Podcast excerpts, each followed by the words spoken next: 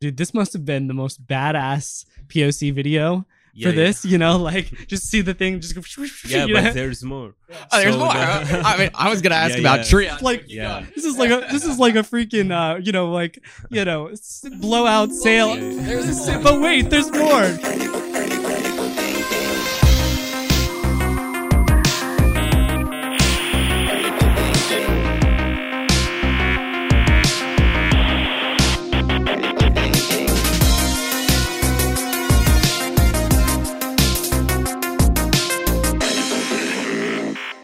Alrighty, Youssef, dude, you're probably one of our top requested guests that we get on the pod, so thanks for coming on and welcome.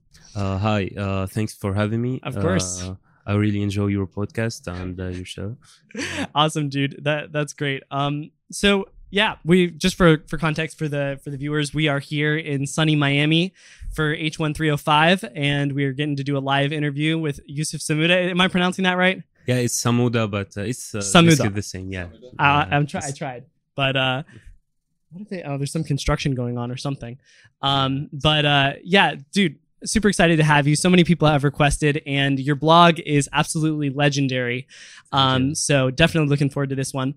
I wanted to start us off um, with this episode with kind of discussing, obviously, client-side stuff is your your passion. You know, one of the things you love the most. If we look at your at your um, at your you know write-ups that you've done on your blog.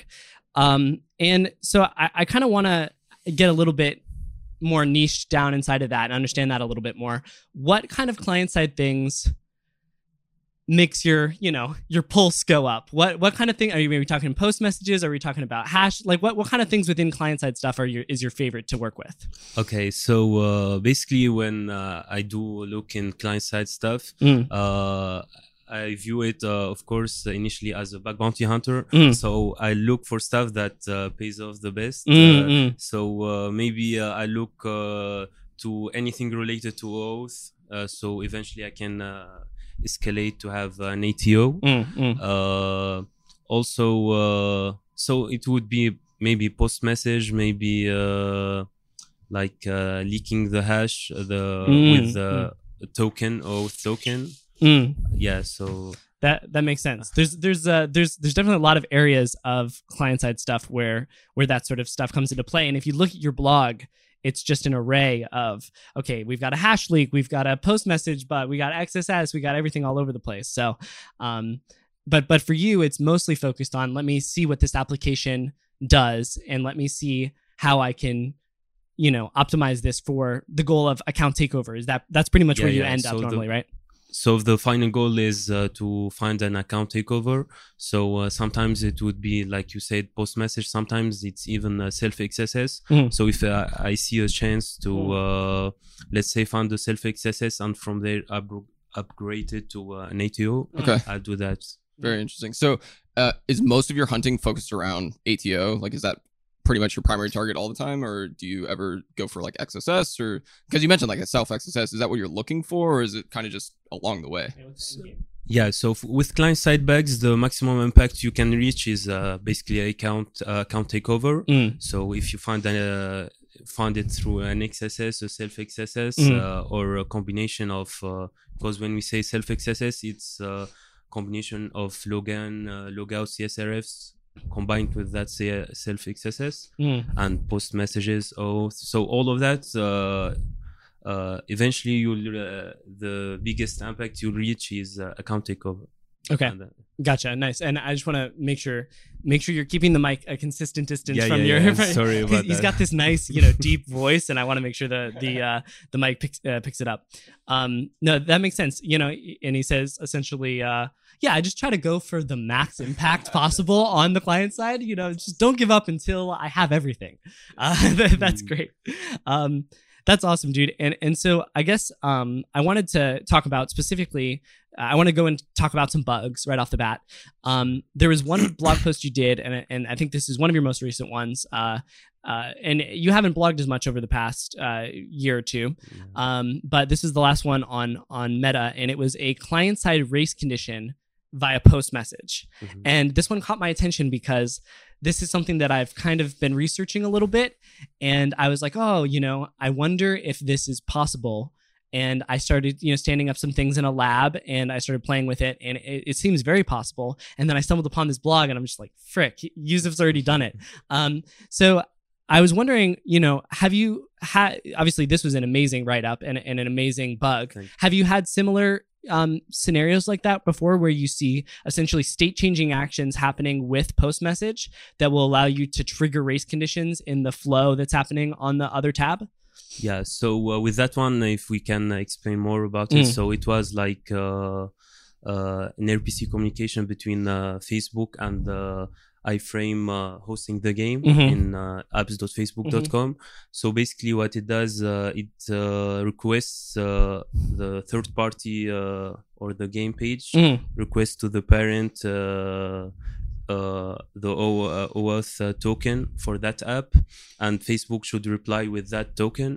Uh, what they did uh, at that time, uh, they checked the app I D, the client I D, so uh, not any app would uh, request the OAuth token of other apps. Uh, they did that check correctly, but uh, what I found out that uh, if we specify, for example, another app, uh, Uh, they'll check the origin in the server side.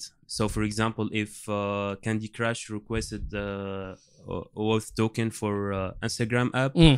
uh, it would they, uh, fail eventually because uh, the origin uh, has to be uh, set to candy crush dot com, right, right. and that would fail uh, in server side. So, what I did uh, was uh, initially make the request uh, with uh, Instagram dot com origin. Uh, and they had like some kind of uh, client-side function that would change uh, the origin check. Mm. So because it's uh, an uh, asynchronous uh, request to uh, to uh, to the server uh, to the server request. So uh, because of that, uh, while waiting for the response of that request, I'll just uh, make uh, the client-side. Uh, Uh, that client-side post message to change the origin, mm. and now like uh, because it already made the checks of the origin initially, now they completely trust uh, that origin. So when it comes back, it'll just uh, send it to. Uh, Dude, uh, I fre- can- I freaking yeah. love it, man. So, so the whole thing is tied to essentially that like window instance or the t- whatever, like the, where yeah. it's coming from. That, yeah. that reference, and then it's just all basically goes from there. Once it establishes that sort of trust with with that session or that window, wherever the messages are coming from, then from there it's basically blind. And yeah, yeah. So uh, they do a lot of checks initially of the origin and all of that, uh, and uh, after that they make the request to uh, get the OAuth token, and uh, after getting it in the response, they'll just. Uh, Like they don't do checks anymore. They just uh, send it uh, back to uh, whatever origin, mm. to whatever uh, window, uh, the source window, and setting the post message to that origin. Ah, so, so they're using the built-in post message, the second parameter in the post message, right? A lot of time for the attackers, us, it's star. But for some people, when they're trying to control what origin they're sending yeah, it to, yeah. that second parameter is the origin that they're going to allow the message to be sent to. Is that yeah. right? Yeah, yeah. So that second parameter uh, to set the target origin, uh, I change it while the while the request is uh, the response is being uh, Dude, returned. I love yeah. that, and and so one, I just kind of wanted to brainstorm with you a little bit about that type of bug. Yeah, yeah. Um, obviously that one's that one's a great one. You have an, an asynchronous, you know, post message that can go through and change essentially the origin that's allowed to receive the post message on the way back while they're while they've already done the checks. Um, So that's great. Um, one of the ones that I was kind of thinking of is when there's a window dot uh, opener check okay. uh, of an of an origin, right? Mm-hmm. And what I was thinking was, wouldn't it be interesting if we had three tabs? Okay, we've got attacker controlled tab, opened tab, vic- you know victim tab, right? Okay. And when this third tab does a window dot opener check, uh, the original tab redirects this guy to a cached page on on the uh, on the parent uh, on the site that's allowed, right? So it does mm-hmm. window.opener. Dot, you know, location.href or whatever. That that's valid because it's the same origin. And then real quickly, our first tab redirects the second one back um, to attacker control domain before this guy does a post message to him to intercept the post message, right? And and one of the things that I I did so, but like you mentioned in, mm-hmm. in your write up, the whole rub here. Is there has to be a, you know, a delay, some action that takes time. Um, and normally that's going to be an H T T P request, right? Because you'll get a couple hundred milliseconds of yeah. time to, to trigger your exploit. Um, and one of the ways I figured out to optimize this was uh, forcing the browser to cache some of these pages. Mm-hmm. So when the, the first page does the redirect of the second page, that doesn't start another H T T P request. Mm-hmm. It from loads cache. it straight mm-hmm. from the browser mm-hmm. cache. So it's an instantaneous switch. So if you send a post message to a tab that's loading, mm. what happens? Does it hang? Like, does it fail? I think it fails. Okay. Uh, so what's the question? If I if I send a post message, like say I redirect the second tab to some other domain, mm-hmm. and I send a post message while it's redirecting. While it's redirecting. Yeah, because there are uh, no uh, so there are no uh, uh, uh, cross-origin uh, uh, event listeners uh, for mm. messages, so it, th there are none set yet. Mm-hmm. So the post message would be sent, mm. but. but uh, Uh, nothing to receive it. Like. Yeah. So, so, so the key here is making sure that you get that that timing correctly.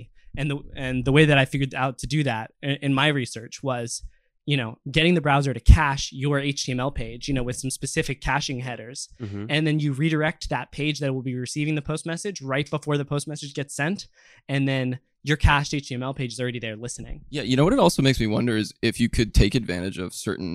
Like if it's parsing JSON, maybe you give it a really like deep, dense JSON blob that mm-hmm. takes it a second to parse so that you could actually use some built-in functionality to force a delay in just processing time, not even like, you know, caching and stuff, but, mm-hmm. you know, how long does it take for it to load this giant JSON object? Yeah. So, uh, so yeah, uh, after uh, the bug I found in Facebook, mm-hmm. uh, I actually found uh, a bypass for that. And uh, basically the bypass was, uh, uh, a part of the bypass was to uh, try to uh, like uh, uh, escalate the time needed to... Uh, so we can uh, so they applied a lock mechanism, so when the request is sent uh, there is a lock, so we need time to like trick it to not uh, trigger the lock.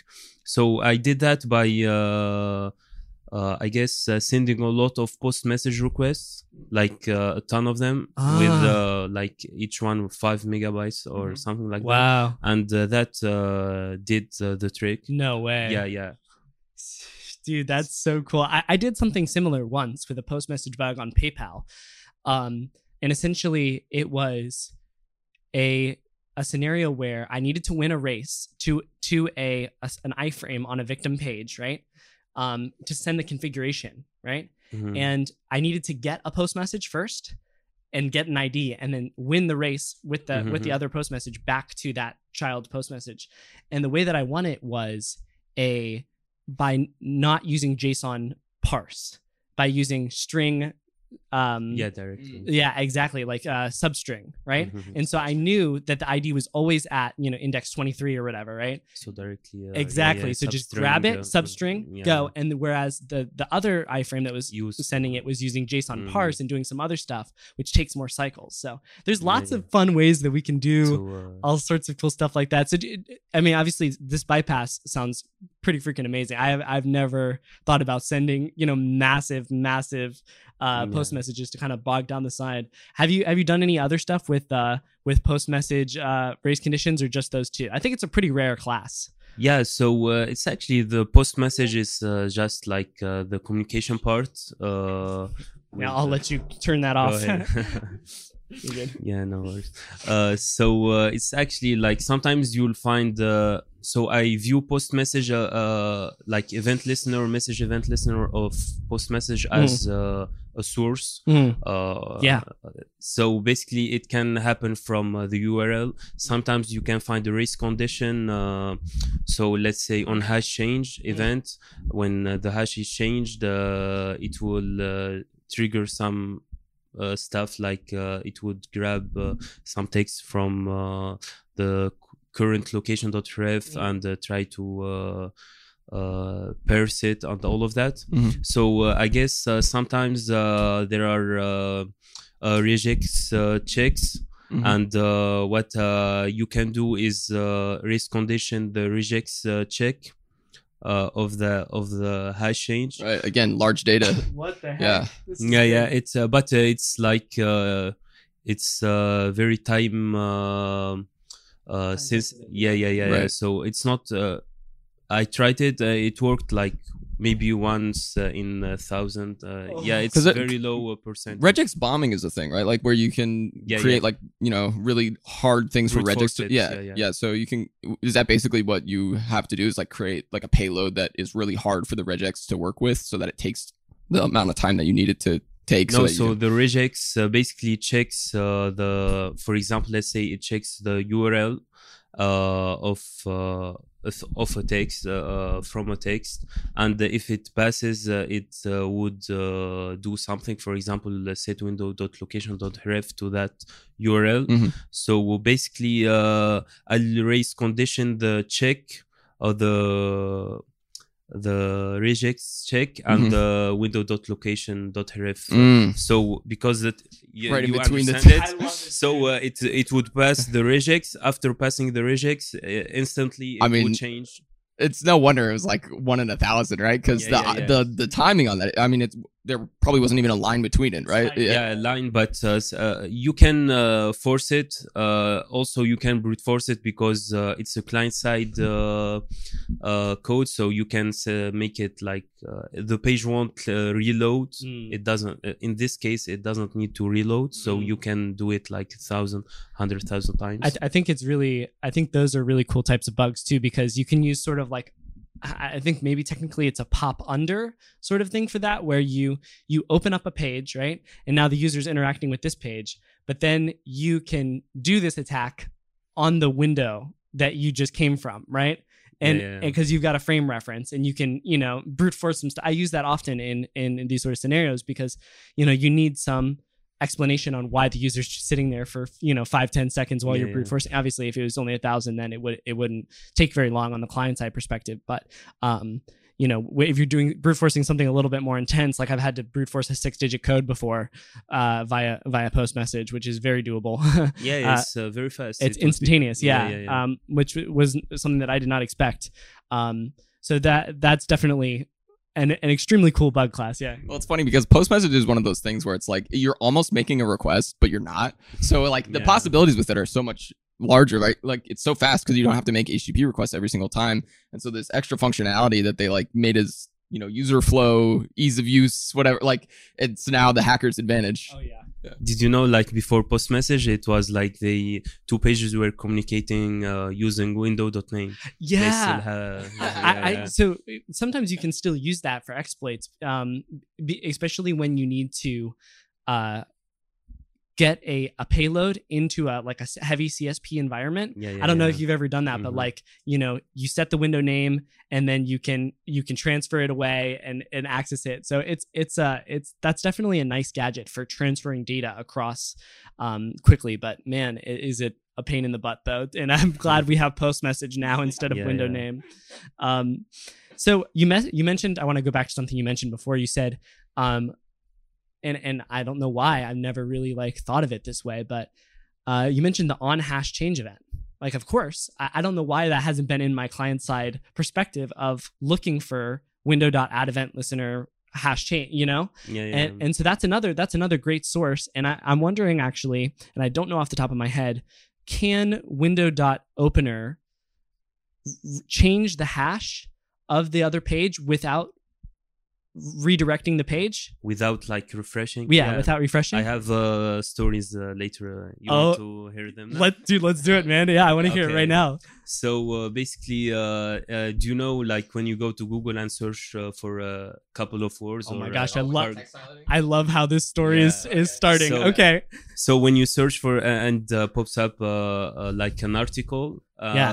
when you click on the article, it will automatically uh, scroll uh, down to that particular paragraph. Yes.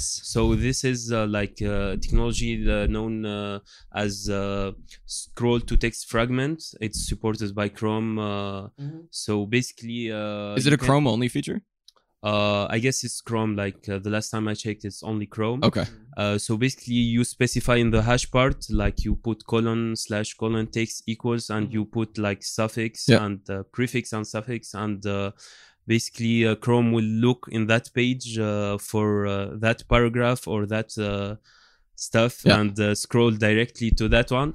So uh, what's how I uh, abused this, and actually this is was uh, a zero day in Chrome back then when uh, I used it.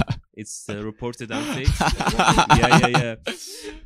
Dude, this is great. I love, I love this. Yeah, and we, we want to talk about this too because you found some other browser bugs. But yeah, can continue. Yeah. Yes. I yeah. So basically, what I did uh, was uh, trying to uh, let's say look uh, in a page uh, for uh, certain words for uh, let's say uh, like. Uh, You can't look for C S R F token. You sure, you won't find it as visible. Text. Yeah, yeah. But uh, we'll talk about this. Uh, so uh, what I did uh, first, you have to detect the scroll. Mm. So uh, so is this a cross-site leak? Is that what this is? Or yeah, is it's it a, a cross-site leak. Uh, of, Dude, this uh, is so smart. Why did content. I not think to look at this? Yeah. Yeah, but uh, here comes the part of mm. the redirecting window to yeah. opener and yeah. changing the hash. Mm. So this uh, uh, check of uh, like every time the hash changes, uh, you look in the page and scroll. If you find the text, it would only happen if uh, the hash was changed from uh, same origin uh, uh, domain. Oh, interesting. So, uh, Uh, uh, so you can do it, for example, uh, from attacker dot com uh, window dot opener dot location uh, dot ref equals and only change the hash. Right. It won't uh, work because uh, if it's cross origin domain, it would uh, require each time to change user. Uh, it would require uh, require user gesture every time. Mm-hmm. Uh, would it work if there was a cross-origin policy set in the headers on the domain? Look, could you update it?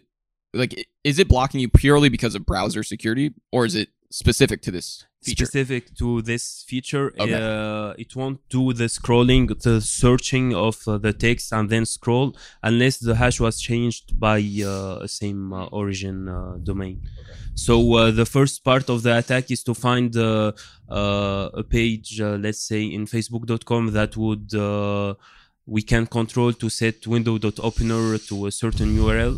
So, for example, we can set, uh, make this page return window dot opener equals H T T P S uh, uh, facebook dot com slash certain endpoint. Sure. Uh, it won't allow, for example, JavaScript's uh, U R I scheme, but still allows uh, facebook dot com. And of course, any. You just had that in your pocket, you know? Yeah, it's... I had that. So, yeah, I had that. And uh, of course. This is this is why uh, let me uh, just yeah, this yeah. is why we really highly encourage going deep on programs, right? Like like this this sort of a masterpiece of a situation where Youssef comes up with a like a browser quirk, and then you need the specific piece of functionality. If you know an application, especially one as big as as Facebook, inside, outside, upside down, yeah, yeah. then you'll you'll have a list of these, and I'm sure you keep a list of of gadgets as well, you know, of things that you found that are like, oh, this could probably be helpful someday, but I don't have a, you know, a use for it right now. This is something that I think not enough people do, and if they would, then they'd see a lot bigger success in the bug bounty realm. Yeah, so sometimes yeah. you see something interesting in uh mm. in uh, like uh, client-side code or even an endpoint that returns something, mm. and uh, you just ignore it. You feel like it's interesting, but you ignore it. But uh, I advise uh, anyone to just save it in a note.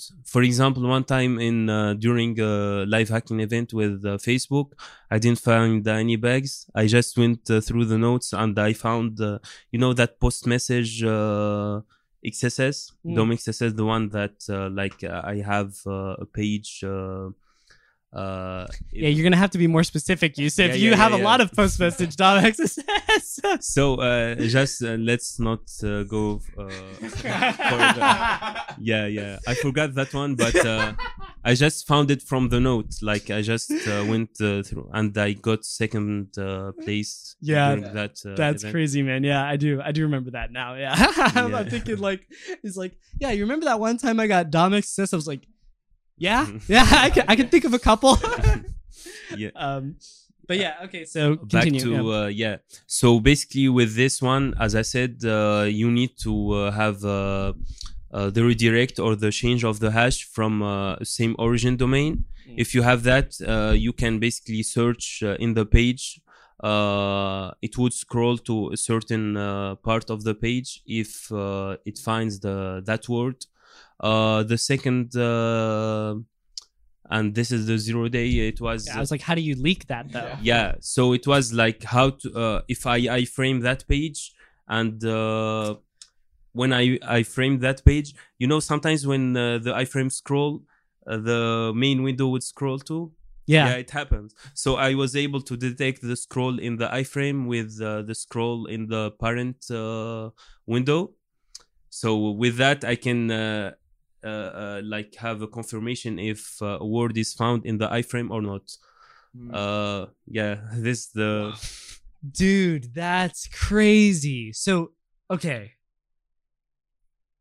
So would wow. you scroll on the parent? Would, would you scroll on the parent page or on the iframe? So the iframe, the scroll will would happen if uh, the word was found uh, using the scroll to text fragment. Mm-hmm. If the word was found in the text, it would scroll in the iframe. But uh, unexpectedly, Chrome also scrolled the uh, parent uh, mm. window. So uh, both of them scrolled. And would it do both on load? Because you can put it in the U R L, right? And it would just... Like if you put the iframe U R L as that text with the text hash fragment. Okay, it would scroll to that uh, text in uh, the iframe. Yeah. Okay, but that scroll triggered the uh, scroll in the parent. As uh, soon as it loads? Yeah, yeah. yeah. So uh, also because... No uh, you freaking can, way. Yeah, yeah. That's uh, one uh, allowed me to uh, like basically uh, load any page in an iframe and search that page and detect if the word was uh, found or not. Wow. Wow. And the, the the only requirement being that you need a gadget where you can set the the uh, make like uh, uh, a client side redirect uh, from uh, that domain. Gotcha. So for example, a page that uh, would uh, do window.opener uh, dot location dot href uh, equals uh, that domain with the hash. And that would re- re- it's so yeah that, that that that's actually not a very uncommon situation with with post message related stuff, I think, too. Yeah, yeah, yeah. Being able to do hash based redirections uh, or injections into window location dot hash, um, and so but it, it can be window location dot hash, not window location dot href, or does it have to be href? Yeah, it can be hash. Oh, wow. But it's rare to find .hash. Yeah, yeah, yeah. And also, it can be like the same page would uh, set window.location.href. It's not like opener setting opener. Yeah, well, I, I, I say it is, it is, I guess, it's rare to see window location.hash, but it's less rare to see pages where you can um, do, where you can control the the routing in like these sort of client-side page routing situations, yeah. right? You know, where, where you've got like um, this whole route table that's set up for the hash fragment, right? So yeah, if you yeah. if you have a gadget where you can uh, control that, then well, but I guess it depends on whether the, the yeah, because you would need the well, if you're not trying to leak something that changes, then you can do it over multiple refreshes. Yeah, so, yeah. So, yeah. so uh, that, dude, that's that's nuts, man. Sometimes uh, you can do it with the refreshes, but sometimes because, uh, for example, uh, uh, this is the. Like there are more, uh, there is more to uh, the story. So yeah. Okay. So, uh, sometimes if you can, uh, let's say, uh, return uh, the row page, so you can change content type set to text, uh, uh, text uh, plain. Mm-hmm. So now it won't uh, be rendered as uh, H T M L. So now you have access to uh, data. Uh, you can you have access to uh, the C S R F token. You can uh, query it. I was gonna ask. No, yeah, yeah, yeah. So the whole thing is now text. So now you can search text anywhere yeah, within the but, whole thing. As, oh. But but you still need the gadget, don't uh, you? Yeah, but the gadget not in that page. If you found like the gadget uh, that would, uh, let's say Facebook dot com has an endpoint. Uh, that endpoint ret- returned a JavaScript uh, that would do window.opener.location.href equals, uh, and you control that part. So now you can change uh, the that page, opener page, to uh, this, uh, like the one that... Ah, dude, what the heck? So uh, This I... is crazy. So then you've got that middle page, and then you're using... So every time well, I want to... Uh, no, I'm thinking every, about it wrong. yeah, every time I want to change uh, the hash in that page yeah. to make uh, to look for yeah. a word, Using I just... To update it and then, yeah, yeah, so I just reload the endpoint that uh, has window.opener.location.href. I just reload it, change uh, the value of the right. the value set, and it would make uh, it would make the change in the other uh, page. Because the event has to it has to be triggered by a change, right? So you have to change the hash, or you have to yeah, change the U R L. It has to be changed by uh, same origin uh, domain. Right. So it requires some other vuln. You can't just load the U R L once, because that doesn't change. Like the hash isn't changing, but if you load a U R L that then changes the hash, that triggers an on hash change event, which then you can pick up and it scrolls, and then you can use yeah, that. Yeah, yeah. So that uh, happens. It's not like JavaScript code, but uh, the browser detects on hash. Uh, I, I'm change. I'm seeing it now, man, dude. This must have been the most badass P O C video. Yeah, for this, yeah. you know, like just see the thing, just go. Yeah, but know? there's more. Oh, there's so more. The... I mean, I was gonna ask yeah, about yeah. triage. Like, yeah. this is like a this is like a freaking, uh, you know, like you know, blowout sale. Yeah, yeah. But wait, there's more. No, this is yeah. great. So the S T T F, the scroll to text fragment, yeah. it detects words, so it doesn't detect character by character. So ah. uh, it's words like, for example, you can like uh, brute force the C S R F token because it's uh, uh, yeah. yeah, it's uh, like uh, sixteen uh, bits or uh, yeah, whatever. Yeah. Uh, you can't uh, you can't actually look uh, for that. You need character by character. In YouTube, uh, in uh, Chrome, uh, the separation of words is using spaces, using uh, whatever. I guess spaces and mm. uh, periods, yeah, maybe, mm. or tabs. Mm. So what I did, like, uh, if I can find a way to change the uh, uh, the page encoding, for example, if it's not specifically set to U T F eight in uh, in uh, contained uh, type, if I can uh, control some part of the of that page, I can inject few characters, and the browser with uh, assume that it's not U T F eight, it's U T F sixteen. Now I'll have like Chinese words as uh, no yeah, way. And Chinese words like they have like uh, yeah yeah it's separate. And also. then you can de you can decode that back down to uh, U T F. Uh, yeah, dude, yeah, yeah. what the heck? This is some Matthias Karlsson shit here. Okay, now I need to ask: when you submit something like this to a triage, like what? Do they understand it? Like how, how much back and forth do you have to go through? Yeah, so uh, actually this uh, one didn't, uh, it wasn't reported. Uh, some parts were, were reported to facebook dot com, but this back uh, with uh, U T F, uh, with the uh, Unicode change and everything was reported to uh, a program that I can disclose. And uh, they had like, uh, like sometimes... Uh, hard time uh, to understand it, but uh, yeah, eventually they did, and uh, they fixed it. Wow, dude, that that's great. And I guess your your reports need to be very in depth in order for them to be able to reproduce all that. So that's yeah. that's uh, that's amazing, dude. What what a uh, what a great example of the persistence needed to do this job, because I'm sure you didn't like just see all of that. I don't know, maybe maybe you did, but I, if I were you, I wouldn't, going into that situation, I wouldn't have, you know, seen that path straight from the beginning. I would have, you know,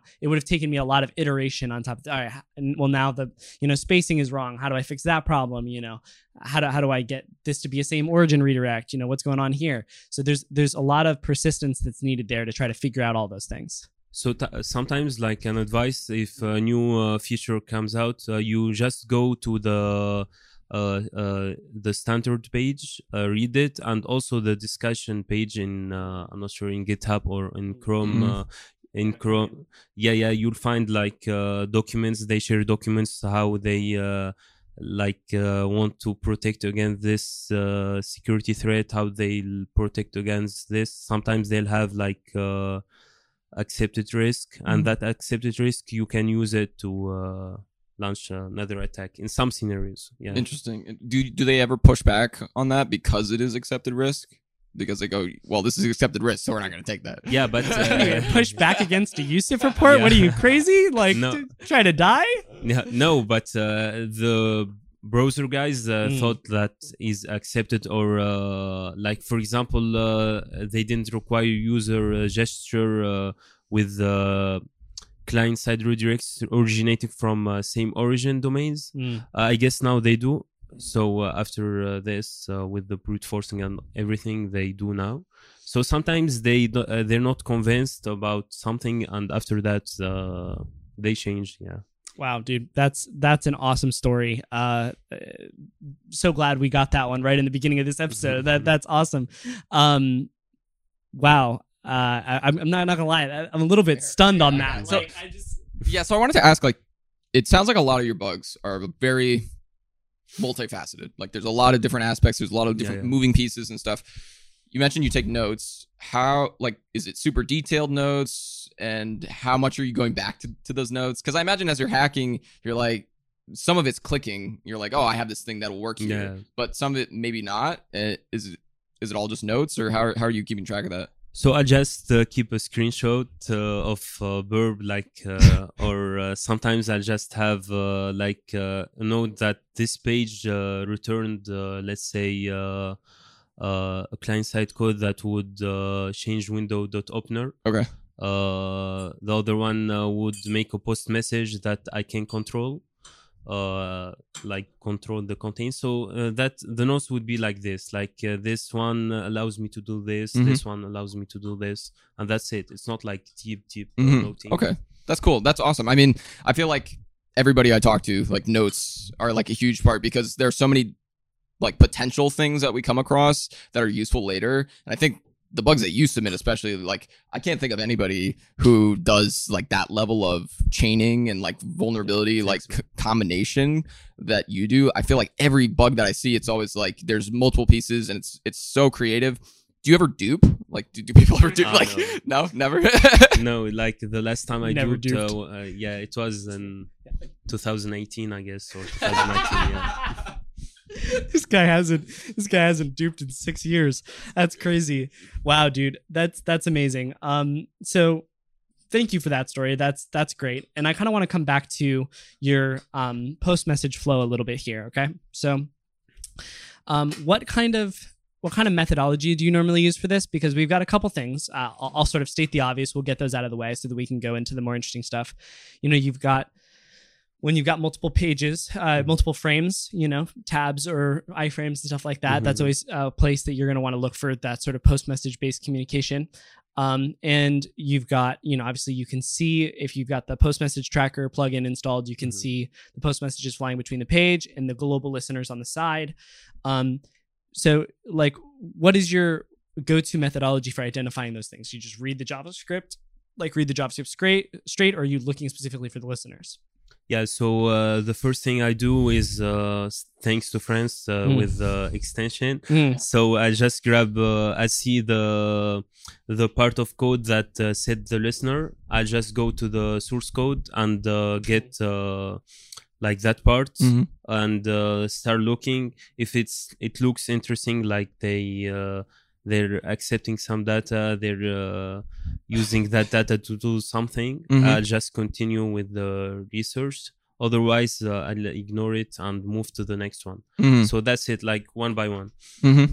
Uh, sometimes, like if I see something, uh, I see, for example, uh, a listener uh, from Google, let's say uh, from uh, G S, uh, like uh, the one uh, S D K, G S S D K that uh, y- you include uh, to do like Google authentication. Mm. So I just ignored it because I'm sure I-, I tested before it's safe. So I just ignore it. Uh, I'll ignore, for example, uh, uh, ones talking to iframes that are third party, their sandbox, mm. unless they're leaking uh, some interesting stuff to that uh, third party iframe. Yeah. And, and in those scenarios too, I've also seen sort of an inverse thing. Like if you can pop the thing in the iframe, then you have, you might have a, the ability to leverage something back on the parent frame. Um, you know, because that, that listener is expecting something specifically from that embedded host.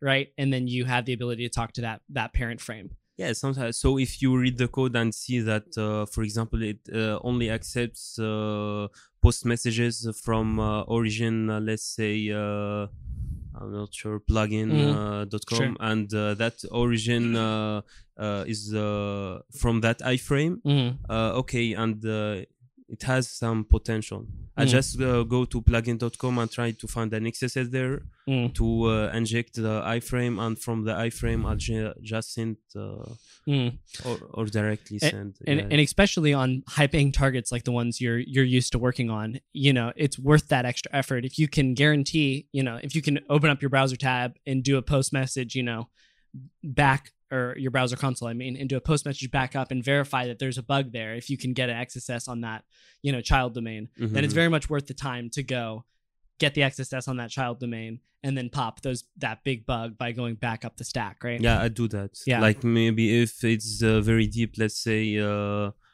uh, iframe, and from the iframe, uh, I have a story uh, about this uh, with Facebook actually, mm, mm, mm. and it was very interesting. And it was like... Uh, maybe uh, a chain of four bags or five bags. Yeah, so... Uh, I'm very interested. Yeah, you, it You've happens. Got my attention, Youssef. Yeah, uh, so uh, just one more, um, one more thing with mm. uh, post message. Yeah. Uh, sometimes like uh, you find that uh, there, there is an iframe to plug in, or uh, let's say uh, a logger or uh, mark, you know, these uh, iframes for marketing, logging. Oh yeah, all the know, time. For the clicks and some. Sometimes it's not doing something critical, but the parent page is sending critical information like window dot location dot ref mm. is sending it to that iframe. So now I'm interested in the iframe. If I can find an X S S in that domain, uh, host, hijack the iframe. Yeah, hijack the iframe, uh, receive the window dot location dot ref, and uh, okay, it doesn't have a uh, lot of data, but uh, I can, for example, do uh, OAuth uh, redirect mm. to that page and leak it from there. Mm. Uh, Does, do, is that something that you often... So I actually had this in my my li- my list on the account mm-hmm. takeover section, because I want to pick your brain about account takeover mm-hmm. stuff too. W- like, is that sen- sending off alarms in your brain when you see, okay, I can control the page to which an, o- an OAuth code is being sent to? Is that is that often a, a big thing for you? Yeah, so uh, for example, uh, that one uh, actually uh, triggers, uh, okay, it depends. If I can only uh, set, uh, I can only leak uh, OAuth code to any endpoint, mm. okay, it's interesting now because uh, it's not that interesting actually, because I need to find an endpoint that would uh, pass uh, its current parameters to... Uh, to uh, redirect or something mm. like that. So I need to find uh, it's easier with hash, because we, uh, if it's in hash, uh, I can just find an open redirect and the browser will carry uh, the hash. Mm, a to, three oh two, uh, right? Or or like you need a server-side redirect for that, right? Yeah, yeah, yeah. yeah.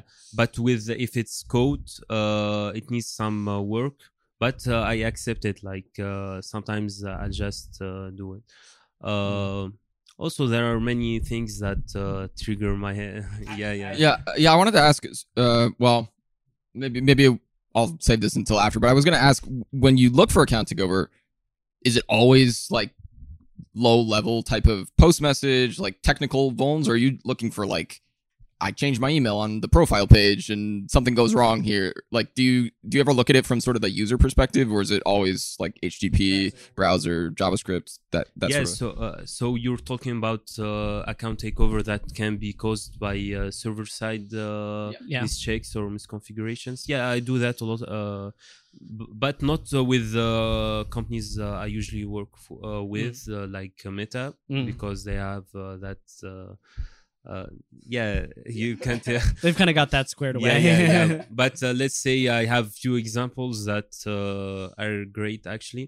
So, for example, let's say uh, a certain uh, uh, company uses uh, Facebook, uses Apple, uses Google. Google. Uh, grave mistake. Yeah, yeah, yeah. Ne- never use U- Facebook in front of Youssef. yeah, yeah. So in that case, uh, you'll have to, for example. Uh, They'll uh, check uh, after uh, the OAuth uh, flow. They'll check uh, the email. Right. They'll not check uh, the user I D or uh, something else. So when they read the email from Facebook, from Apple, they completely trust uh, Apple and Facebook, and they just yeah. log you into the mm. to any account with that email. Yeah. So now, if I can find uh, an email uh, confirmation bypass in Facebook, an email confirmation bypass mm. in Apple, I can hijack that uh, company, uh, any account in that mm. company. Yeah, or, so, or or one of the ones we've seen is like if you're passing an access token directly, um, then sometimes they they will just check the the email associated with that, not the app associated yeah, yeah, with yeah, that. Yeah. Have you found, seen that one? Yeah, yeah, yeah. I found it uh, actually. Uh, uh, that one uh, because they didn't uh, use uh, the official uh, S D K by Facebook mm-hmm. for uh, certain uh, programming language. Yeah. Because, yeah. Well, I was going to say uh, another one that we've seen is like you'll create an account, then link your Facebook account to it, and you can change your email on the uh, on the vulnerable site, and then you just log in with the same Facebook account, and it's tied to the, uh, maybe that's what you were just saying, but it's yeah. tied to the account I D, and so yeah. there's like two separate account references that are, get linked together here, and it doesn't really matter what what is on your Facebook account as long as it's valid. Mm-hmm. Mm-hmm. Yeah. So I guess we've got that. You mentioned a, a vuln story, and then we got we got on, on a little on a little yeah, a little, a little tangent there. Do you want to go back to that one? Okay, so this one uh, it's a combination of a uh, lot of stuff, uh, post message and uh, also uh, crypt- uh, cryptographic uh, secure uh, functions and not secure functions in uh, client side. Yeah, lack thereof. Yeah. Yeah. So basically, uh, Facebook has uh, uh, this uh, uh, messenger chat uh, plugin. Uh, it's uh, included in the JavaScript uh, S D K in uh, clients uh, in uh, fa- uh, with Facebook. So basically, when you uh, when you uh, uh, use the plugin, it would just pop up a chat, uh, and you can chat with that page uh, in uh, Facebook. So actually, Facebook used that plugin in uh, their own website. In uh, uh, an endpoint like uh, facebook dot com goals slash marketing, something like that. So um, it loads the plugin, and uh, that plugin uh, at some point it has a D O M X S S. But to reach that, uh, to reach the point to exploit the D O M X S S, uh, that's the hard part. Uh, that will uh, work to uh, will try to do. Uh, So uh, the communication between the iframe, iframe the, holding the plugin, the this chat plugin, and the main page, facebook dot com slash goals, they are communicating, and they're doing like uh, some kind of uh, check. Uh, the check is uh, a callback. For example, if you uh, have a post message from uh, the iframe to the parent, uh, it should uh, have like uh, an I D, a certain I D, which is, uh, let's say, uh, random stuff. And if it's true, uh, it would uh, allow it to uh, call many functions, and uh, where the yeah, D O M X S S happens. We, we see this quite, this is a pretty common thing with, with post messages where there's like a... a you know, some sort of random I D or some sort of, and then that is tied to a specific handler or set of handlers. That that yeah, yeah, yeah. often see that. Yeah, I've seen this on mobile as well, mm-hmm. actually, with like JavaScript bridges going yeah, yeah. between the web view and the uh, same same exact thing. Yeah. So tell, tell us how you broke it. Yeah. So basically, uh, this uh, I went to the part where how this I D is generated, and it was generated with the math.random function. Uh, this function is not uh, cryptographic. Graphically secure, like uh, uh, what that means. Uh, uh, the pseudo uh, pseudo random generator. Uh, uh, if you can leak four or five values of math.random, you can uh, reverse to find the seed, and from that seed you can uh, predict the next value for of that random uh, number. So what uh, my objective was to leak the. Like three or five uh, math.random values of that page. And from there, I can predict the next one, or I can uh, reverse and find the, you know, the callback uh, uh, I D for uh, the two used for communication. Uh, and to leak that uh, math.random I Ds, uh, they actually uh, named the iframe, you know, window.name. So they use the same function they used to generate the callback I Ds. They used it to generate the window.name. Interesting. So now if I can, if I'm able to leak window.name of an iframe, I can, uh, if I can leak it four or five times, without refreshing the page, because that would set the seed. Uh, That's what I was going to say, because yeah, yeah. I literally have done the same bug. And actually, shout out to Donut, my man Donut, uh, because uh, he he's done a talk on this. And I, I pinged him. I was like, hey, I read your talk. I still don't understand any of it, you know, on the insecure, you know, mm-hmm. pseudo random stuff. And then he kind of walked me through it, and we, we figured out in my specific scenario, it wasn't exploitable. But it sounds like you found a way to actually leak some of the seeds without refreshing it, yeah, which yeah. is a... This is once again is this gadget after gadget after gadget chained together yeah, yeah, yeah. to create this. So yeah, continue. So the facebook dot com page uh, in mobile, like uh, this is mm-hmm. related to mobile. Okay. All right. So in mobile, they returned like uh, uh, they returned uh, X-frame options with uh, allow from. So allow from is deprecated basically, and it's ignored in mobile and even uh, in uh, desktop uh, version. Uh, so uh, basically that page can be iframed. Okay, I'm sorry. So facebook dot com X X-frame options, and then there's allow from, and then it pre- specifies a domain. Yeah. And that's deprecated, so it just ignores it. Yeah. Interesting. That's for any of you recon people out there, that'd be a good thing to hit like mass search for, to see where there could be this configuration where they're thinking they've got a secure X-frame conf- configuration, but they don't. Uh, yeah. Very interesting. I'm sorry, continue. Yeah, so that page, facebook dot com slash goals, that page that load the iframe with the plugin now is I'm iframeable. So I can iframe it in my website in mobile. So when I iframe it, Uh, so attacker dot com can access the inner iframe, of course, and can read the name of the iframe. So I can leak uh, like uh, one wow. value of mat dot random, because I can uh, read the iframe name, yeah. which is like uh, users uh, was generated based on mat dot random. Wow. So this after, is nuts. Yeah. So uh, after that, uh, I'll just... Uh, send another uh, so the way to not refresh the page uh, to uh, to maintain uh, the same uh, browsing session yeah. so uh, they had like other uh, uh, functions or uh, that you can access without having that uh, certain callback uh, I D or certain that I D. Uh, one allowed you to refresh the iframe or to uh, try to uh, create the plugin or refresh the plugin. Mm. So each time you uh, it refreshed the plugin, uh, it generated a new uh, uh, window.name and generated... This is absolutely yeah. ridiculous. I just love it when it works out like that. Like, this is nuts. Yeah, I can't... E- and...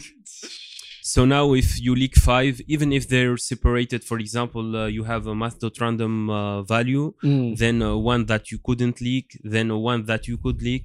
So even if they separated by one or two, Uh, you can uh, actually uh, find the seed. So uh, wow, yeah. So uh, I found the seed. I uh, calculated the next uh, math dot random and uh, got the I D. Used the I D to uh, exploit the D O M X S S. Yeah, it's so cool because this is like almost a C T F challenge.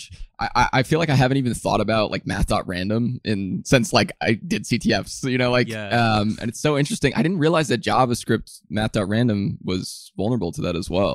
Yeah, like, it's been four years. Wow, yeah. it's, it's uh, been it's, known to.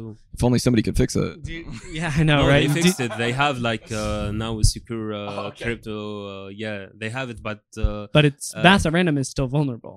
It's still vulnerable, oh. but it's faster. So uh, secure ran- the secure random class. What's mean, that? There's like a secure random class, right? Is that what you mean? Like the two separate? Yeah. So math dot random is uh, vulnerable to these type of attacks, mm-hmm. but uh, they have like a safe one uh, in JavaScript, uh, crypto. Uh, yeah, it's, I think it's crypto A P I or something, mm-hmm. and it's totally safe. Wow. Well, a lot of people still using math dot random, so definitely, definitely an interesting thing yeah. there. And then. I, that whole concept of, you know, graphing all these random, you know, these points that are in the r- random generator function and then generating the seeds off of it. Really cool. Um, I loved that research by Donut and, uh, and yeah, others as well. So um, very cool there. So I wanted to kind of, so that was, that was a cool, a mobile piece as well, Thank which you. Is great. I wanted to see that. Um, And I kind of want to go back to what you mentioned earlier. You said a lot of things make the alarms go off, you know, in the head. And that was one of the questions I had here. And, and so here are some things that I could kind of come up, up with off the top of my head. Um, you know, OAuth flows, any sort of domain handoff of information, post messages, cookie bridges, et cetera. Those are all things that kind of make my my brain kind of go, whoa, whoa, whoa, wait a second. Uh, I think I should be paying more attention to uh, hash changes from mm-hmm. this conversation that we've had. I'll, I'll be paying more attention to that in the future. Um, Can you think of any other things off the top? I know I'm putting you on the spot, but um, can you think of any other things off the top of your head that sort of get the the alarms sounding in, in your brain? Yeah, so uh, sometimes like uh, not a lot of people would uh, look in uh, uh, D O M-generated uh, H T M L. For example, uh, if uh, you have like uh, G S code that would create an iframe, mm. and the iframe uh, source is set uh, from uh, a known uh, a known uh, source, mm. so we mm. have a sync. Like many things, uh, they're not known to people. Like, for example, if you set the action of a form to JavaScript uh, U R I scheme, it's an X S S. If you set the iframe uh, source to uh, JavaScript uh, U R I scheme, it's an X S S. So uh, sometimes I just focus on things that, uh, let's say... Uh, like using create element, document.create element, and then yeah, you kind of yeah, yeah. see it's where... It's not like direct inner H T M L set or uh, mm. something like that. Interesting, interesting. Yeah, inner H T M L is one of the things I always search for, obviously, but I don't always search for yeah, yeah. create create element. That's that's smart. And then specifically for these specific types, we've got, you've got source, you uh, or I'm sorry, you've got script, you've got iframe, you've got... Uh, What, what what are some of the other ones? Form, uh, uh, form, form yeah, uh, form. Action, se- setting action to, uh, and then setting action. That's good. Would you say you start more at sources or syncs? So, uh, yeah, this, I if, wanted to ask this too. This yeah, is a good yeah. question. So uh, most of the time I start with sources. Yeah, but my man, yeah, yeah. give me give me some right here. Team sources, let's go. Yeah, yeah. But in uh, this, get out of here. I'm all about the dopamine hunting. I need to sink. Get out of here, Joel. Get out of here. Yeah, yeah. Because uh, even if you find a vulnerable sync, uh, you have to trace it back, and you do. All, but with sources, uh, like it's obvious where the info is going. Uh, and and I think source related stuff also lends itself to gadget hunting. You know, yeah, yeah, like yeah. like even if you don't have sync, even if it doesn't result in an actionable vulnerability, you can you can do stuff. Yeah, yeah. You know, and that's what I'm all about. I think I get a hold on just a second, sir. Wait, so you mean the fifty uh, unexploitable bugs that I've been documenting are useless? Just, shut up, shut up, Joel. Hold on, no. You know the the just I'm all about knowing what I can do with the application as an attacker, right? Mm-hmm. I want to know every place, every location where I can affect the app. You know, and and I think so hunting from sources really helps you understand holistically what an attacker is capable of doing in the app, even if it's something benign, you know, like creating a, an element on the page that that you have no control over, right? But it, it inflates page size, or, you know, who knows? Maybe it's, it's some random cookie gets sent, and you can, you know, and and it's a randomly generated uh, cookie key, and then you can inflate the the cookie size and cause client-side DOS or something like that, mm-hmm. and then use that in a different bug. So with sources, uh, you always end up with something. Yeah, exactly. You, uh, something that's worth. I'm, uh, I'm, yeah. I'm going to clip that. I'm going to clip. I'm getting indirectly roasted out here. This is. Scoot forward a little bit. No, that's great, man. I, I'm glad to hear you say that as well. Sources but sometimes, are, yeah. But uh, sometimes, like, uh, I look for things that, uh, yeah, I look for things uh, before sources. All right. In certain conditions. Before, Let's uh, ignore that part.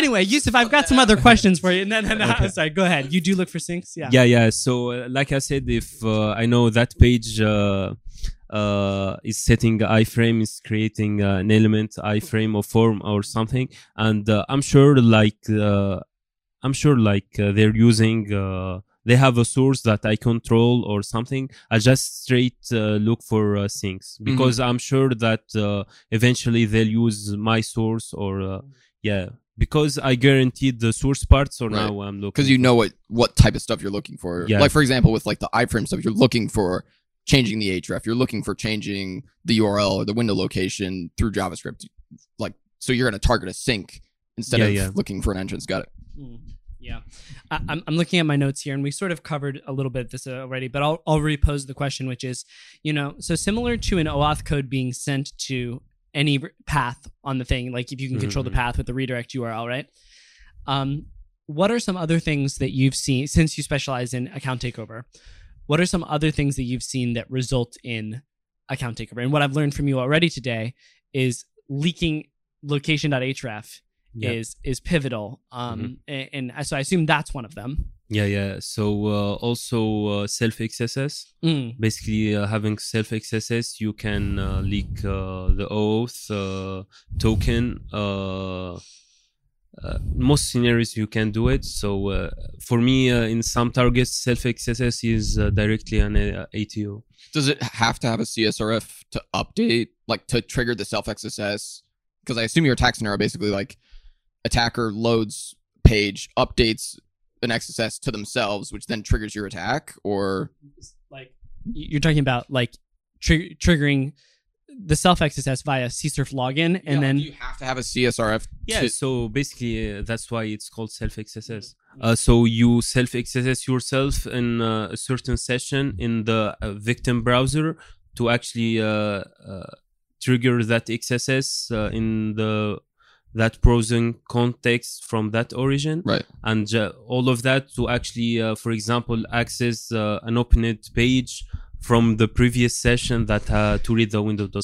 So I, I've used that before, right? Where you have a um, where you have a page that's already open, and then you establish a you know yeah. a self X S S, and then you go back up and reach over and grab it and bring it back in.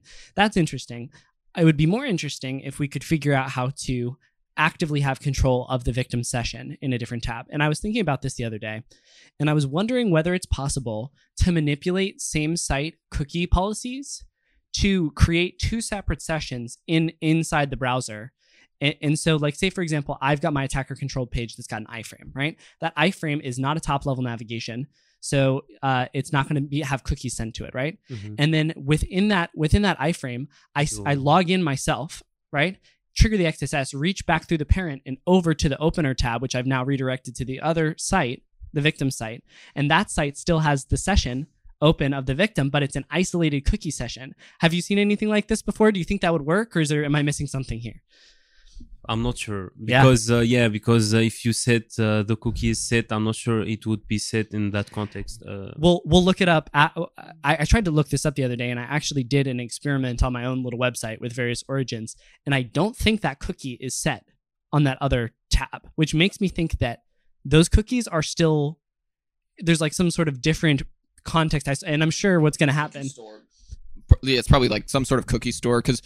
Like on Chrome, for example, if you open the application tab, you have like cookies that are associated with that application, mm-hmm. quote unquote. Um, and it could be that it's basically just not reloaded from the, like it has to load it from the browser, from the cookie store in order to have it associated with it. Yeah, that, that's what I'm thinking. I think that could be a really, and I'm sure what's going to happen is after this episode airs, someone's going to be like, hey, Justin, here's the solution to this, which mm-hmm. I love. So please keep continue to do that, people. Like, This is this is one of the things I love the most about podcasting is I get free free research from people that just send me the answers to the things I want to know. Um, but it, it's very interesting, and I wish I had the answer off the top of my head. I didn't. I got pulled away that day. But um, I think that would be really interesting, right? Because then, you know, you would actually just be able to control that session with the other cookies, and you that would be a new way to kind of ex- execute self-X S S. But who knows if it'll actually work. Sometimes like uh, you don't actually need all of that. So for mm. for example, uh, you established a certain uh, state in uh, that page, just leave it like that and uh, do uh, start do the all uh, like logout C S R F, login C S R F and mm. everything, and just uh, come back after all of that and exploit that page mm. because it won't reload unless they have like uh, uh, client-side code that would, uh, for example, if it detects uh, cookie changes, mm. if mm. it detects uh, a logout state, it would refresh. Unless it, they do that, uh you're safe, so just keep it waiting and uh, do the self X S S and uh, mm. come back. That yeah, that's one of the one of the biggest arguments I think for putting C S R F protection around the login and logout mechanisms is that any self X S S can be really uh, badly exploited, you know, in a situation like that if you have both of those gadgets in place for login and logout C S R F. And this is another um sort of con of using centralized login system. So, because if you've got the cookies isolated to a specific domain, and then, you know, I, I hit login dot, you know, whatever dot com, and that that still has its session live, and I can re-log in. You know, if they don't fully log out the person out, mm-hmm. um, then that can also result in some some bad stuff, uh, and, and as well as um, social media logins and that sort yeah. of thing. Uh, also, some things like, for example, you have a self-X S S, let's say uh, in Facebook dot com, mm. but uh, because Facebook uh, Meta have like uh, this centralized uh, like. Uh, like uh, let's say a platform, for example, uh, they allow some things uh, to be happen uh, to happen from workplace dot com, mm. uh, accessing facebook dot com, facebook dot com. Yeah. So if you find the self-X S S in facebook dot com, uh, you'll just target directly workplace user. You'll just target an Instagram user, because they have like because uh, there's these chain these these bridges bridges yeah like some kind of bridges. That's a great that's a great point. And and one of the things I've mentioned to my my mentees recently is like, anytime you see any sort of domain bridging, yeah yeah you and just you, you you've got to fully deep dive that. And and we see that, you know, um let's just say at plenty of live hacking events that we've been involved in, there's been issues with that, and yeah. uh and so uh it's definitely definitely a uh, a great spot to continue to look for vulnerabilities. Um all right, so let let's uh let's move a little bit here to um well, I've got a couple directions we could go here. We could go and talk about um, window frame relationships, uh, window.opener, window, window.parent, that sort of thing, and uh, sort of different ways to establish references to windows. Um, or we could go the message port route. I don't know. Let, let me just ask this. Have you done anything with message ports um, I- inside of post-message related? You yeah, know? Uh, I once found uh, an A T O with uh, the message port and uh, message channel. Okay, nice. Yeah, so basically message, chan- uh, message port is like uh, uh, a port uh, you can use to communicate uh, instead of... Po- it's, eventually it uses post-message, but... Mm. Uh, Initially, you set uh, you create a new message channel. Uh, message channel has two ports. Uh, you send uh, with post message uh, to uh, the the target uh, page you want to talk with, uh, and uh, you include the message port, one of the message ports from that message channel. Okay, interesting. So you. And I, I found a, a message port bug before, but it was very rudimentary, so I didn't actually have to fully understand the, the message port yeah, functionality. Yeah. So are you able to send the message port reference yeah, cross-origin? Send, yeah, cross-origin, you That's send so it interesting. Uh, in, uh, in post-message. And uh, it can only uh, read once, or uh, that uh, particular message port, it can only uh, be read once. Uh, by So you can't, like, for example, uh, save the reference or... Uh, Ah. So, so uh, it can be consumed one uh, once. Okay. Interesting. Okay. So uh, basically, what they why they do that? So they uh, establish, uh, let's say, uh, attacker. Uh, Facebook dot com wants wants to communicate with uh, a certain domain, and uh, they don't want to every time check the origin, check uh, everything, do the source check. They do it once, and uh, they do all the checks. And uh, if all the checks uh, are uh, good, they share with them the message port. Mm. Now that new message channel is totally safe. We can trust each other. We don't need to uh, do origin set, checks. Uh, every origin. Yeah.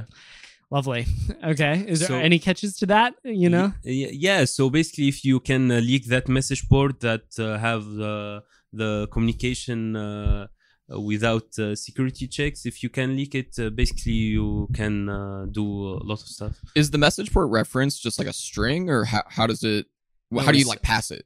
Yeah, so it can be passed in uh, ports, in ports in post message. Okay. So post message allowed you to share uh, message ports or object uh, message port. Interesting. So I feel like there must be some way to like fetch it by name in the underlying A P Is, right? Like somehow the browser is able to fetch a message port object off of that name so that it can communicate with it, right? Somehow? Yeah, yeah. Uh, no, uh, actually it uses that reference of message port to... Uh... To just make a new object and then it just... No, no, to to send the message. Oh, it's, it's just... It's an yeah, object, so in right? memory uh, they have like, uh, because uh, two of them, they they, uh, they have uh, different uh, origin, so they have like some kind of... Uh, maybe uh like memory uh, in memory they uh, both can access the same buffer, I guess, but mm. uh, uh, This this is so. When you said that, I, I, I'm like, what what is this? And I'm looking at the post message M D N right now, okay. and it and it says, or M D N, it says there's an option for post message to take three parameters: message, target origin, and then transfer. Transfer, yeah, yeah. For, uh, transferable objects, and I've never even I've never so clonable uh, objects. So, uh, for example, uh, regex can be shared. Uh, yeah. I think we're gonna make a new. We're gonna have a new a new session now where we quiz Youssef on M D N yeah. documentation and see if he could recite it word for word. yeah, yeah. Continue, uh, continue. A lot of objects can be shared, but uh, uh, not like. Uh, So let's, let, let's see. There's there's um there's ArrayBuffer, MessagePort, ReadableStream, WritableStream, TransferStream, uh, Web Transport Receive Stream. That's interesting. Mm-hmm. Web Transport Send Stream, Audio Data, Image Bitmap, Video Frame, Off Screen Canvas, and R T C Data Channel. Yeah, very interesting. And and so do these when these are transferred, I wonder how it actually is. That a part of that E object that you. that you get when you do? So they, they maintain the same uh, object prototype. They uh, that's why it's not uh, actually interesting. Oh, really? Because okay. uh, you can like change, uh, for example, uh, uh, the object. Uh, you can add, for example, something. It shares the data, of course, but mm. uh, it doesn't change the prototype. Ah, okay. Uh, so f- because sometimes like you... Uh, Uh, I found a situation where uh, it, it uh, there is a check if it's a string, and after that uh, they'll do something treated as an object. Uh, okay, so maybe if we can manipulate the mani- manipulate the prototype, uh, so it's a string, but uh, it contains, let's say, uh, uh, a key uh, called uh, safe equals something. Sure. So you can do that with uh, with the transfer. Uh, the post message transfer. So uh, it maintains the same prototype of that object. There's a lot of really interesting information in this doc. Yeah, so uh, there is uh, actually a nice trick there. So uh, see target origin. So uh, a lot of people assume that uh, it needs to be string, but actually it can be an object uh, with uh, a key target origin and uh, a value uh, equals to uh, the actual origin. This uh, you can use it to bypass a lot of checks, string checks. Yeah.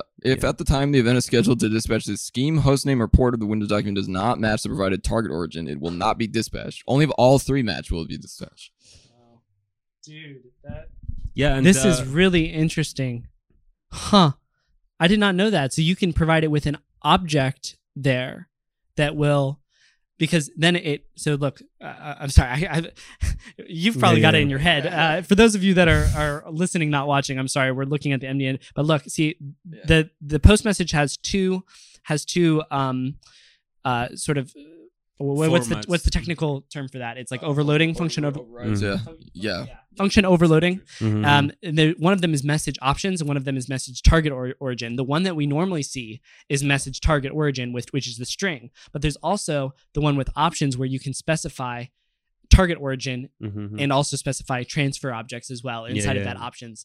Very interesting. So if you have the ability to affect the second parameter directly of a post message request, then you can specify a target origin key inside of that object. Yeah, yeah. So sometimes like they'll check the target origin as a string. And uh, for example, if it's an object, they'll ignore it or mm. I'm not sure. Yeah. So you can bypass the first check and set target origin to uh, the domain you want. Oh, crazy. I'm, I'm clapping into the yeah. mic. Right? and, and again, this transferables object thing, we, we, we'll put a link in the description, but... Yeah. The behavior of this, like I was just reading through how it how it explains how this works, and it's it's very similar to what you said, where it's like when you transfer an object, it literally moves the memory, bu- the block of memory to a different ownership, mm-hmm. and depending on the type of object, like it says here, for example, when an array buffer is transferred, the memory resource that it points to is literally moved instead of copying the data. Other objects are transferred by copying the associated resources and then deleting the old one. So yeah, uh, they actually had like, uh, you know, now they have site isolation, but they had like uh, the possibility to share, uh, to have a shared buffer, shared using post message, and the two sites will, uh, for example, if you make change to that buffer, it would be changed in the other one. So uh, that time, uh, So uh, this I actually used, but it didn't succeed. Uh, so uh, let's you share uh, shared buffer, and uh, you keep it as it is. Uh, for example, uh, with origin checks, with everything. When uh, you reach the point where, uh, for example, uh, it would uh, make a post message uh, to me with that origin, I just uh, change uh, change the shared buffer, and uh, it would be changed in that. Uh, Almost race conditioning. Yeah, yeah, basically race conditioning. Yeah, yeah, yeah. Too, yeah. Wow. That's so interesting. I, I, I need to look Dude, at the transferable objects. Dude, I'm telling you, man, post message is the shit. I love yeah, post message. So um, that that's great. And and so the other thing that we had, you know, from before was talking about window relationship, window frame relationships. Mm-hmm. Okay, so I'm I'm just gonna kind of talk through a couple of those. We've got the window.opener, right? That's the tab that's opened the current page. The window.parent, that's gonna be your your um, iframe's parent. Uh-huh. Um, and then you've got some other things as well. You know, you can traverse into different frames by using a specific window reference and then dot frames, and that will include all the frames associated with that page. And then, um, but I, I'm a little bit confused because I, I thought I did something recently and, and, and it didn't work, where I had a child page that did a window.open. Mm-hmm. Is that populated into the window frames, or does it need to have a specific reference? Do you know off the top of your head on whether how you can get a reference to, let's say I I open up a page, right? Okay, you need to uh, keep the reference in a variable. Okay. You, you can't access it directly. Like no, yeah, yeah. No, so if I control the page, yes, but if the if it's a different origin, so I pop open a page, mm-hmm. that page pops open another page. Mm-hmm. Um, there's no way I can get a reference to that third page. Oh, it's impossible. It's impossible. Yeah, yeah, yeah. Ah, dude, that's so that's so frustrating. I know that there is something that I read by name. Uh, by yeah, okay. Yeah, so yeah, yeah. have Sometime. you ever done anything with that? I don't. Yeah. I, I couldn't get it to work properly, and we we talked about it on the podcast one time, but I don't remember whether we actually got it to work ever. Uh, this will work if the pop-up window was open from a different frame on the same domain. Same domain, yeah.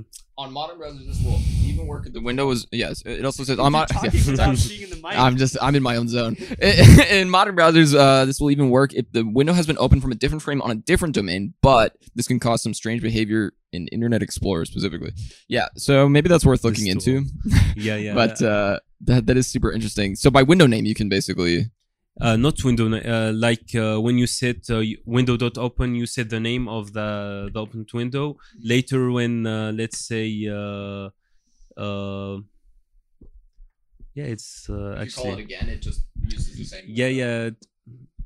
I wonder if I can store a frame reference. So for example, I have attacker page. Attacker page opens up another attacker page okay. frame, right? That page opens up another frame. With window with a uh, window.open specifying the name parameter, mm-hmm. then this guy gets a reference to that one because this is all same origin at this point. Yeah, you can. Have... And then this guy redirects away. I still have a reference to that. That I'm sorry, this is terrible for yeah, any of you... you listening on the actual podcast because I've got my hand and I'm just waving it, you know, in the air. Um, so th- let me try. Let me try one more time. I'm sorry, Youssef. So I've got an attacker-controlled page that opens another page, and then so this is page number two. Page number two. Opens up a new tab with, and these are all same origin at this mm-hmm, point, mm-hmm. with with window.name uh, or window.open specifying the name parameter, and then the second page transfers away, but you're still able to reference that third page from the first page. yeah, I don't think it's possible. You don't but, think so? Uh, yeah, okay. I don't think so because uh, the middle uh, page uh, is lost. So uh, unless you uh, keep the reference uh, to a variable, uh, right? That's kind of I was thinking. I- I- if we can reference, if we can get a reference to it, yeah, and then we you redirect. can act- actually access. Yeah, because uh, like, why can't you open a new tab, store that as a reference in memory with it, like a named tab that you know is going to be reused, mm. and then say your your attacker or sorry the uh, website you're attacking, the victim site, does a window.open with the same window name. You still have a reference to that because you controlled it originally, and it's going to update that existing window to the new U R L, right? So I have no idea, man. This is yeah. this is definitely so, some, something I'd like to see more research on, the window.name or the window name. Yeah, piece there, of there, sometimes uh, you know the the iframe can be the opener of the parent window. Yeah, there are s- some tricks that what? you can do. Yeah. Whoa, whoa, whoa, hold up, hold up, hold up, hold up. Say that one more time. The the what? The iframe uh, now is the opener of the parent window. So the when you look in opener in parent, you'll find the iframe as uh, an opener. Yeah, but this is not... Youssef, how? Yeah, so... Uh, that doesn't make any sense. It makes, it makes. So uh, I don't uh, remember the details, but uh, it's possible. Wow, yeah. Dude, we gotta... But uh, you, uh, it's not like uh, something big uh, that you can use unless uh, that there are some conditions for an attack to happen uh, like that partic- in a particular way. So in that case, uh, you can, uh, you can, wow, yeah, dude, that's crazy, man. I, I, I've definitely want to do some more research into this and kind of. So this, there's this article that we've referenced a couple times on the podcast. It's called "Every Known Way to Get References to Windows in JavaScript." We'll, we'll, we'll link it in the description for this episode, but it does a pretty good job. I don't think it's every, every single way. I, so, uh, yeah. do, you, do you know about the opener uh, policy? Like, uh... no, talk to me about it. Yeah, so uh, now uh, with the browser, you can control if uh, you want to keep the reference to the opener or not. Or, uh... Ah, I have seen this. Yes, and and you can do it in the. Um, is this something you do in the meta tag, or is it a part of the uh, uh, metadata or in the headers? Right. Uh, okay. Yeah, in the headers. Uh, yeah, yeah. I guess in the headers. Yeah, yeah. yeah. yeah. Cross origin opener policy COOP. Uh, oh, COOP. Yeah, yeah, yeah. yeah. Cro- yeah okay, okay. That's right. So that limited uh, some of the uh, uh, client-side attacks or uh, these attacks. Yeah. How how are you going about finding out about new stuff? Because there's like, I mean, the browser space especially is changing a lot. But even just separate from that, like the programs that you hack on a lot, how are you finding new features? And are you just sort of like watching their blog, or how do you, how do you look for new stuff to hack on on those same targets? And also like stay up to date about like browser level stuff at the same time. Yeah. Uh, so with browsers, uh, it's uh, basically they have like always uh, discussions uh, about uh, like uh, how to uh, fix this, how to. Um, so uh, they're always discussing uh, stuff, and uh, I always uh, keep looking uh, into the. into them mm-hmm. and uh, I'll check uh, origin trials uh, for new features in browsers mm-hmm. and uh, go read about them. Uh, with targets, uh, it's uh, about recon. So you have uh, scripts in the background, checking JavaScript files, downloading them, and uh, trying to find the new code, new stuff. And uh, if it's found, uh, I just start working on it. Yeah, so actually that's a perfect transition. I, I wanted to talk about recon. So I think you have a JavaScript monitoring sort of system that yeah, you've yeah, yeah. got, right? So mm-hmm. can you talk a little bit about that and how that works and, and sort of how that plays into what we just talked about? Yeah, so basically, uh, let's, uh, uh, for example, Facebook, uh, they have uh, like uh, an endpoint that uh, would download uh, React modules or uh, return JavaScript files that include that module. So basically what I do... Uh, I just uh, keep uh, downloading JavaScript files, keep uh, collecting module names. Uh, uh, after that, uh, query that endpoint for uh, more uh, JavaScript files and uh, keep uh, the loop on. And uh, also scraping pages like uh, in Facebook for uh, new module names. And after that, download the JavaScript files. So it's about collecting as much as possible. So, of so you, it seems like, so for me, just from a naive perspective, I'm looking at, I'm looking at these whole JavaScript sort of packages that they have in a mm-hmm. specific application as a holistic entity. And it, as, as individual, you know, or not as individual, you know, modules and mm-hmm. stuff like that inside. Um, And and I think I know of some hackers uh, that that do it a little bit more granularly. Okay, okay, this piece you know of code is a part of this library or this module, which is a part of this whole thing that's web packed into mm-hmm. this you know minified garbage that we all have to read. Um, so I assume you know Facebook gives you this nice endpoint where you d- download the modules individually. But how do you do you take that same approach when you're looking at different targets where it's like I'm separating out, okay, this module is a piece of this, and how do you parse this minified JavaScript to to break apart all of these different modules and packages and stuff like that? Yeah, so with other targets, like Facebook is too nice to have like uh, yeah, that's to keep nice. The uh, module names. Yeah. Uh, with uh, other targets, it's like obfuscated. The module name is random. Sometimes it's just uh, an I D or number. yeah or numbers. Yeah. So so mm, that I, actually I, we're gonna come back to. I'll let you f finish, but we I do want to come back to Webpack lazy loaded things where they've got the you know one two three colon yeah, yeah, hash yeah. dot J S or whatever. But anyway, continue. Yeah. Yeah yeah. So uh, I'll just uh, focus on uh, not the uh, the actual content of the function. Mm. I'll uh, just uh, like let's say I'll give it a hash, like that uh, particular function uh, with with what uh, it's doing now or uh, its content now. Even if uh, character is changed, let's say variable name A, B, C, like that doesn't matter. Uh, and uh, I'll give it uh, a hash, and that hash uh, reference uh, to that particular function. Now I'll just keep monitoring uh, if that function uh, was changed. Is this minified code? Yes. Oh, interesting. So you're you're you're. If I understood it correctly, you're you're taking a specific function, you're hashing it.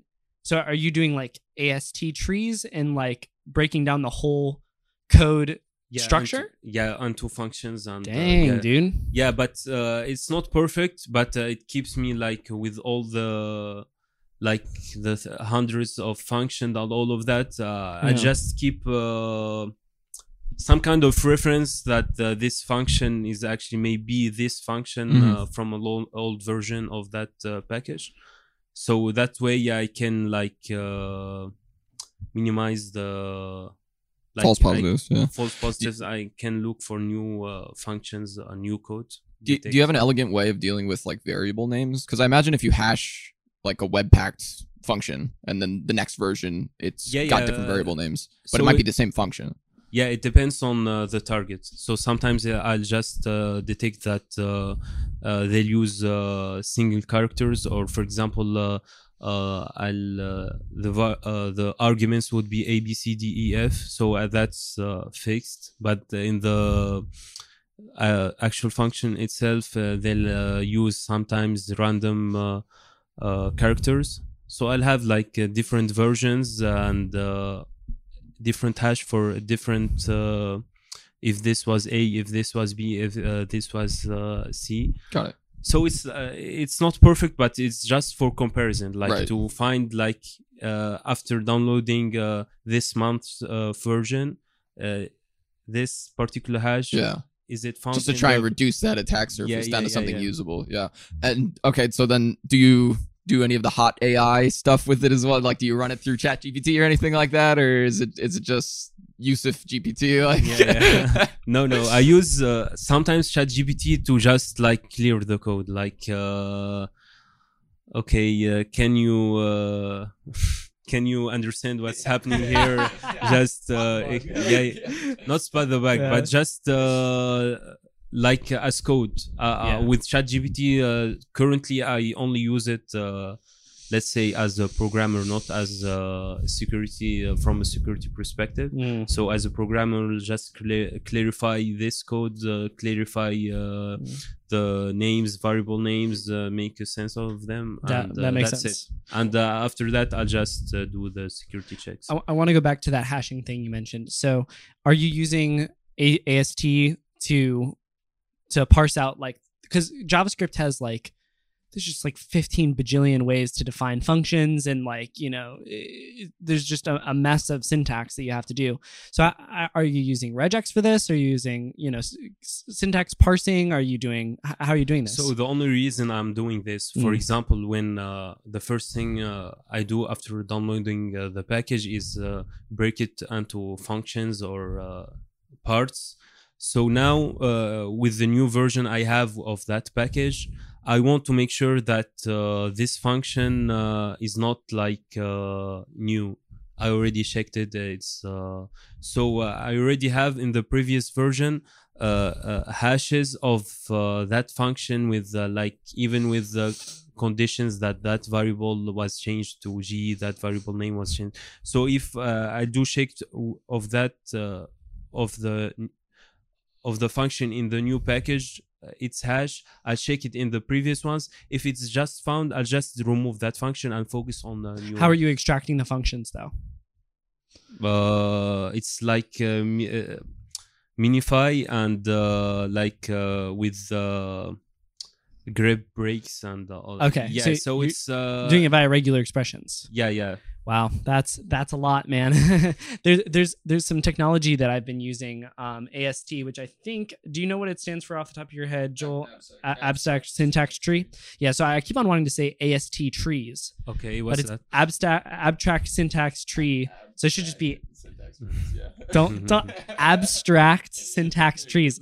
Um, essentially, what it does, and this is how um, uh, JSluice, the tool that TomNomNom released, uh, deals with this. And essentially, what it does is it allows you to parse the grammar of oh, okay. of those specific um, code base that you're dealing with. So I've done some automation with this with uh, with P H P, and you can also do this with J S, where it will go through and say, okay, this is a function. Here's give me all function definitions, and it'll query that whole code block for any function definitions. Yeah, it's essentially, it's a programmatic way of parsing code, right? So it's a jo- like JavaScript has these built-in libraries that you give it a chunk of JavaScript code and it will return an object that you can then say, uh, you know, what what's the first variable definition? And if so, what's on the left side? What's on the right side? Mm. Variable name, value. And what's what's the name of this function? What line is it at? How big is it? And it, it will do all of that in like a a codified way. So it's a lot more strict in terms of like, it has to be valid JavaScript code. It has to be able to validly parse it and understand it for it to get there, which it should be able to. Um, but it's, yeah, I like that approach more. Like regex, I, I would always be worried that I'd be missing stuff probably. That's, that's. Yeah, yeah but. Uh, well, you, you know what you're looking for specifically because. Yeah, yeah. Uh, because I have certain uh, like, uh, let's say uh, code or regex for this target, for this target. So uh, I spend sometimes like with each target uh, to basically have the Ruricon right. Mm-hmm. And after that, I just uh, forget it. This is exactly what we've been talking about is like, and I, I've actually spoken with some people in the um, in the critical thinking community about building this. And I, I kind of got about halfway through it myself and I haven't swung back around to it. But b- essentially building, instead of building a J S monitoring tool, building a J S monitoring framework, because at the end of the day, all of these scripts should be custom mm-hmm. because for each target, they're going to have a different, you know, Uh, way that they're doing everything and, you know, a different way of getting the files. And then you got to, you know, unlazy load them and then load them all in and then J S beautify them. And then everything, all the formats are different. So really for each target, you've got individual things you should be looking at differently. And so I think that what we should do is build a Python package that makes monitoring these things a little bit easier and say, okay, you know, here's an H T M L page, grab this specific script tag. Okay. Now you've got the script tag. Great, we've got an automatic, um, you know, de-lazy loader that that you know runs Node on the inside and just you know dumps out all the values for these lazy loaded files and stuff like that, um, and then build a library surrounding that, and then we use that library to create specific automation for specific um, uh, targets using these sort of tools. And it seems like that's what you've done. Yeah, but uh, in uh... Uh, it's uh, for me. It's still a tool, not a framework. Like yeah. uh, I do. Yeah. Uh, yeah, yeah. It's not. You uh, just run it once and it does everything at once, or do you have different? Sorry. Do you? I, did I imagine like I have a, just like a microphone attached to me at yeah, all times. Um, so do you do you run it just like one and done, and it does everything at once, or do you have different? No, but I have to set it up. I need to do some manual work uh, at first, and uh, after that, uh, for, setting... per target. Per target, yeah. yeah. And after that, set a few things uh, and uh, keep it uh, working, yeah. Very cool. It kind of reminds me of, um, there's a couple different source map, uh, JavaScript source map unpacking tools that are like this, because source map also, it can be a little bit different per, you know, how it's how it's deployed or whatever. And so sometimes you need to pull it from a different, like, index on mm-hmm. in an array or something like index one instead of index zero. And one of the tools that I've used is it specifically allows you to configure like I want it from this path on the A S T and it'll specifically do that. I think something like that plus what Justin was talking about would be a good approach where you could say, say like for this target, the thing I'm looking for is here. And then you just feed it a blob and it just parses it, pulls it out. And then you can just run that every single time until it changes. Um, yeah, I, I like that idea. Yeah. And I'll, I'll mention this. I haven't played around with this tool yet, but somebody in the Critical Thinkers, uh, the premium chat for mm-hmm. uh, for our, our Discord, um, released this or, or posted this in here the other day. It's uh, github.com slash midoxnet slash mapper plus. It seems like a, it says an advanced source map extractor based on a headless browser. And this is something that I've thought about mm-hmm. doing for a while, using headless browser to actually do that source map abstraction um, uh, easier. That would be nice. Yeah, yeah, yeah. yeah. And so I'm going to, I'm definitely going to check this out after this. They, they dumped it on me right as I was about to go and do uh, a live hacking event. So I haven't had the chance to check it out yet, but I think there's a lot of innovation that could be done in the source map space. And obviously you've got, um, you know, uh, I won't say mine is the most innovative one. Yeah. yeah because uh, yeah, it's basic, but uh, because uh, I, I'm just looking for uh, certain stuff. So mm. after all, it's code. Uh, if I detect a pattern in uh, in the code, I just uh, I don't need to fully understand it or reverse engineer it or uh, yeah. yeah no and, and I think that that shows that shows expertise, though. That shows that you know what you're looking for, which I, I think is is very good. Just just one second, Joel, and then um but uh, so the the Webpack lazy loading piece, obviously we've got tools like um uh, JSluice and um, JSWeasel that are kind of addressing this uh, as well. Um, have you do you have your own, I guess, piece of technology to go through and, and address those sort of lazy loaded pieces where it's like, you know, one, two, three, four, colon, hash, and then it, it's dynamically creating that that J S file? Do you know what I'm talking about, or is it a little too abstract? Uh, actually, I didn't like, uh, like uh, with the targets I work on, mm. uh, I don't usually see... Uh, they don't have yeah, that very often. Yeah. Okay. It's uh, it's too complicated. Fortunate. I mean, lazy loaded JavaScript is so annoying to hack on. Um, well, Let me let me just do this, though. Uh, Joel, I'm not even sure if you saw, because we've been uh, you know, knee deep in the live hacking event, but I just released to the um, to the to the Critical Thinkers Discord, the premium channel, mm-hmm. a new. So I'll I'll share this with you too, Youssef. I I um I and you'll have access to it after this anyway, because we give all the speakers access to the exclusive content. But um, the for I've been trying to solve this problem of like, how do I programmatically extract lazy loaded JavaScript mm-hmm. for a while, right? And and it's these functions that look like this. I'll, I'll turn it around. You can see it on the left hand side, but it's uh it's these, you know, these numbers right here on the side, and then the okay. hash, and then it automatically generates it. Yeah. So for a while, the first version of the script that I did was using these crazy regex to like parse out the number and the correlating the name and the hash and the number and the hash, and it was just a whole cluster, right? Yeah, yeah. And then I realized, oh shit, the function that has this defined in, in the JavaScript is actually a function designed to dynamically generate yeah, you don't do, uh... the name. Mm-hmm. So just all I had to do was copy the function, okay, you know, put it in my script, run eval, and then pass every number that I see, and it just automatically generates. Yeah, yeah. The, you the, you don't have to worry about that. Uh, yeah. Exactly, exactly. And so um so now we've got a very easy way to extract that um using Node. Uh, and, and, you know, obviously in the browser, that they're only going to load the things that they need dynamically. Um, but when we were doing recon, we want to have every access to every single J S file. So I released that script to the uh, to the critical thinkers. Um, we'll uh, we'll we'll leave it as a as a uh, as a task to the to the non-critical thinking listeners um, to go ahead and build that yourself. Uh, but it's been very helpful for me with with uh, recon and analysis, and I think it would be for other people as well. Um, One other question that I had here, and then we'll kind of go into a little bit more of hacking methodology stuff uh, as we close, is how do you deal with, I guess, how do you think about client-side routing in an application that you're looking at? Like, do you often go through there and try to enumerate all of the client-side routes that are associated with a an application? Um, and do you have any... Uh, tips and tricks you use for this with various frameworks, or is it mostly just going in there, reading the code, putting in the time to understand where all those client-side routes are defined?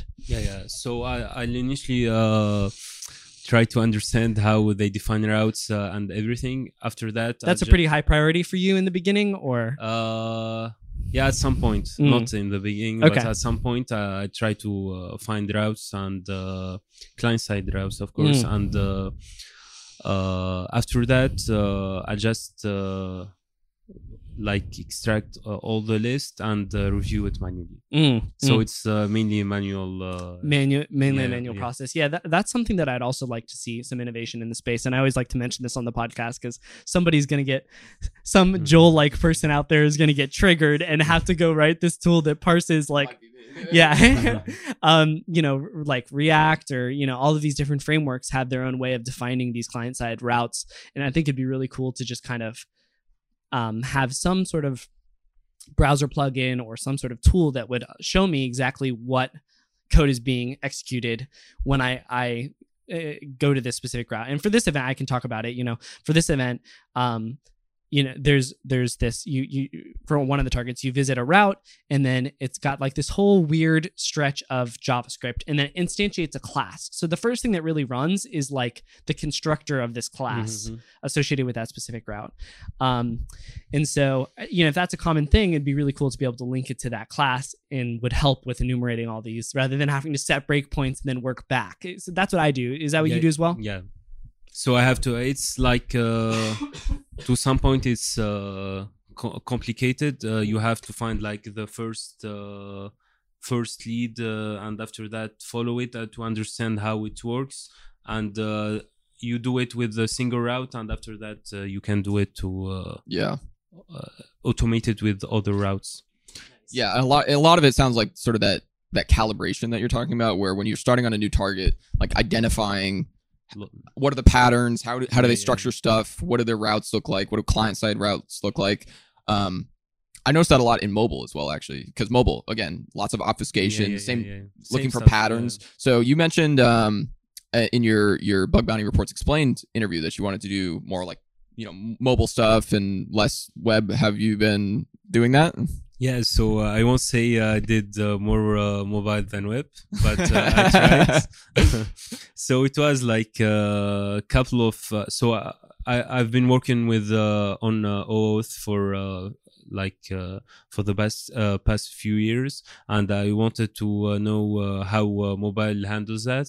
So yeah, it was. Uh, It was a research about like, uh, let's say uh, you want to uh, to connect to uh, in a company using Facebook uh, in mobile yep.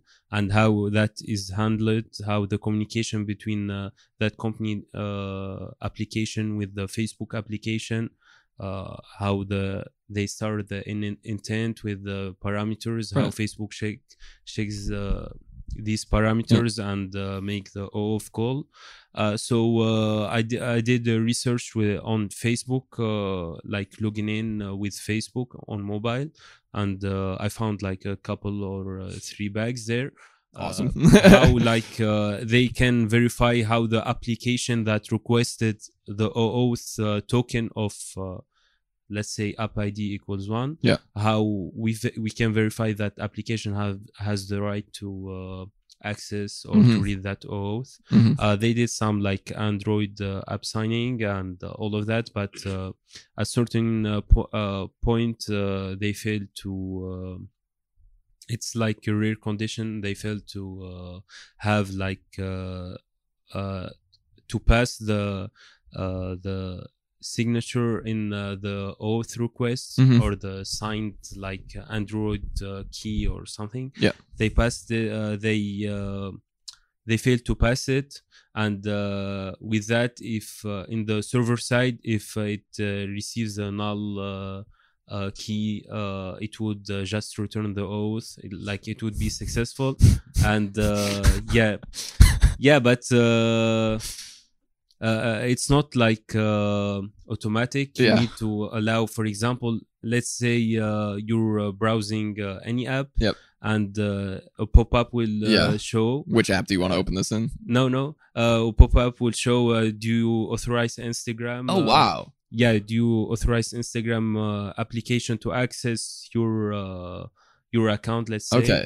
Uh, you need to confirm, but when you confirm, you're not uh, confirming uh, the sharing of the OAuth token with the Instagram mm. app, but with the attacker app. I see. Ah, so when you yeah. do that, um, when you're looking at these stuff, are you mainly looking at like the Meta-owned apps, or are you looking at other apps that implement like Facebook login, for example, through OAuth?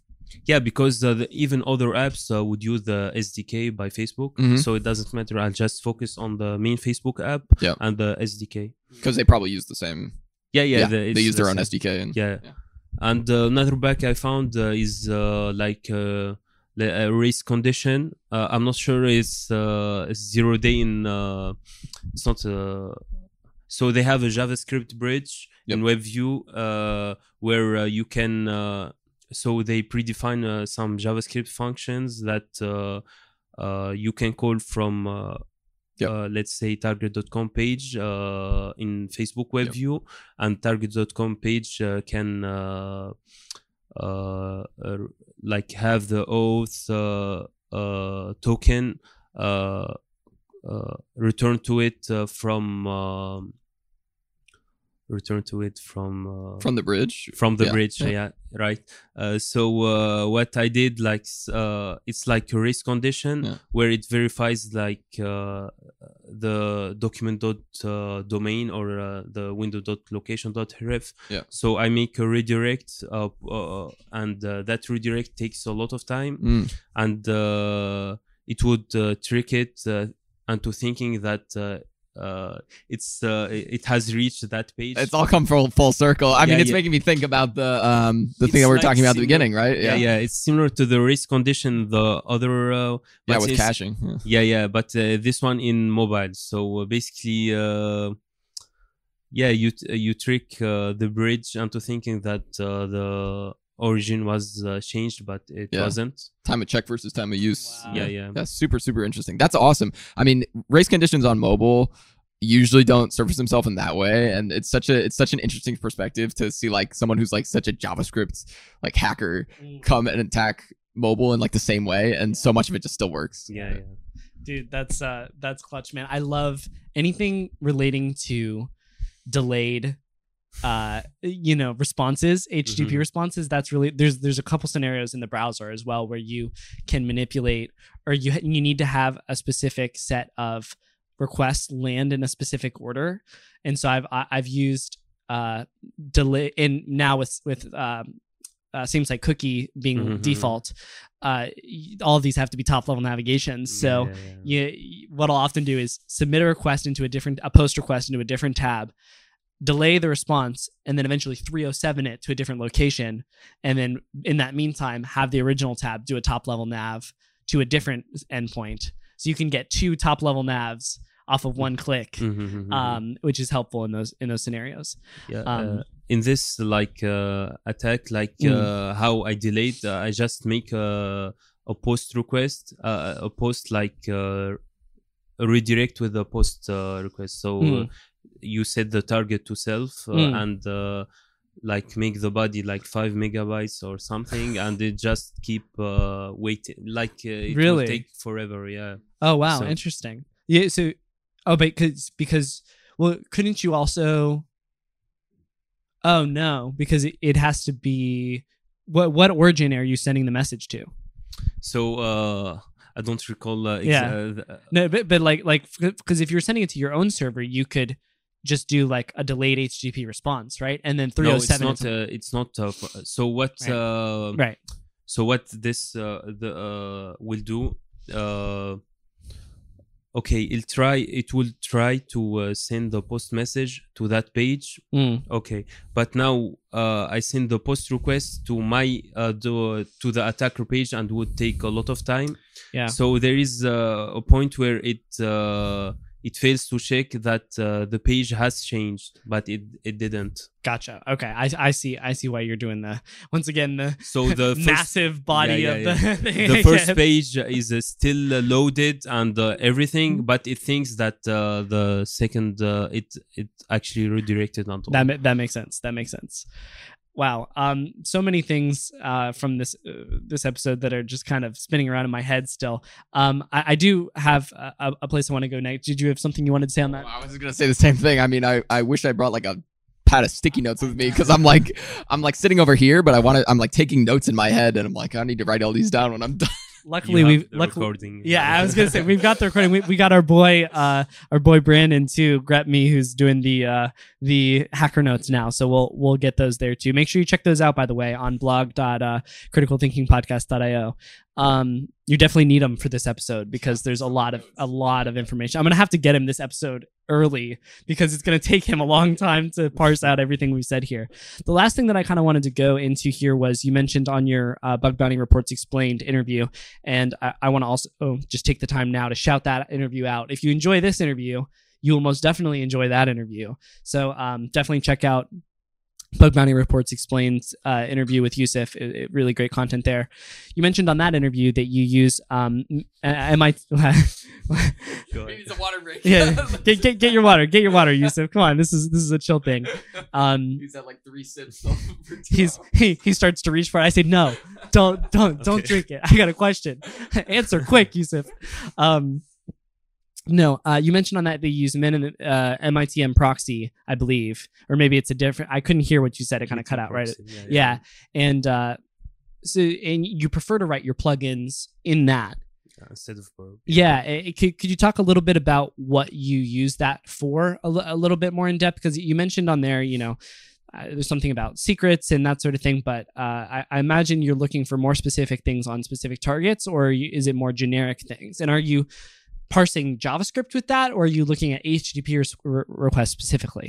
Yeah, so uh, while I'm browsing the in the in my browser, I'll uh, I'll use uh, mainly M I T M proxy and uh, do an upstream to Burp, mm. uh, and M I T M proxy will basically uh, save uh, in time, like without delay, the everything H T M L pages and uh, JavaScript uh, files and all of that, and start doing work on that. I don't need like to wait for Burp and after that uh, export it and export then... and that all of that. So while I'm navigating, uh, the things uh, work is being done in the background. Mm, That's and the... and what kind of things? Yeah, so ma- mainly uh, share all... the secret. This is Critical Thinking yeah, yeah. podcast here, Youssef. We don't just say we do things in the background. Come on. Yeah, so uh, for example, uh, it uh, extracts a uh, few things from the H T M L page. Uh, oh, did I hear? Did I hear things from the H T M L? Yeah, yeah. Are we? Are we? Are so we're? You know, you said from the H T M L page, so I imagine you know this is these are things specific to the current session, or yeah, to the current session. Uh, it's also basic uh, recon. For example, uh, endpoints uh, mentioned in H T M L, not in JavaScript. Ah. In JavaScript, it uh, also uh, uh, gets uh, all the endpoints and possibly sometimes the parameters used uh, to the request to that Interesting. endpoint. And uh, it just shows them uh, directly to me, and uh, I'll just start testing. I don't need like to do... Uh... So it's basically uh, scraping, but uh, it's basically uh, like having like uh, uh, headless Chrome. Yeah, it's like a scoped scraping because yeah, it's yeah, only yeah. for the stuff that you're proxying. And, yeah, yeah. The, and then use burps and upstream, is that? Yeah, yeah. So yeah. I can uh, still uh, check things manually. That's cool. That's awesome.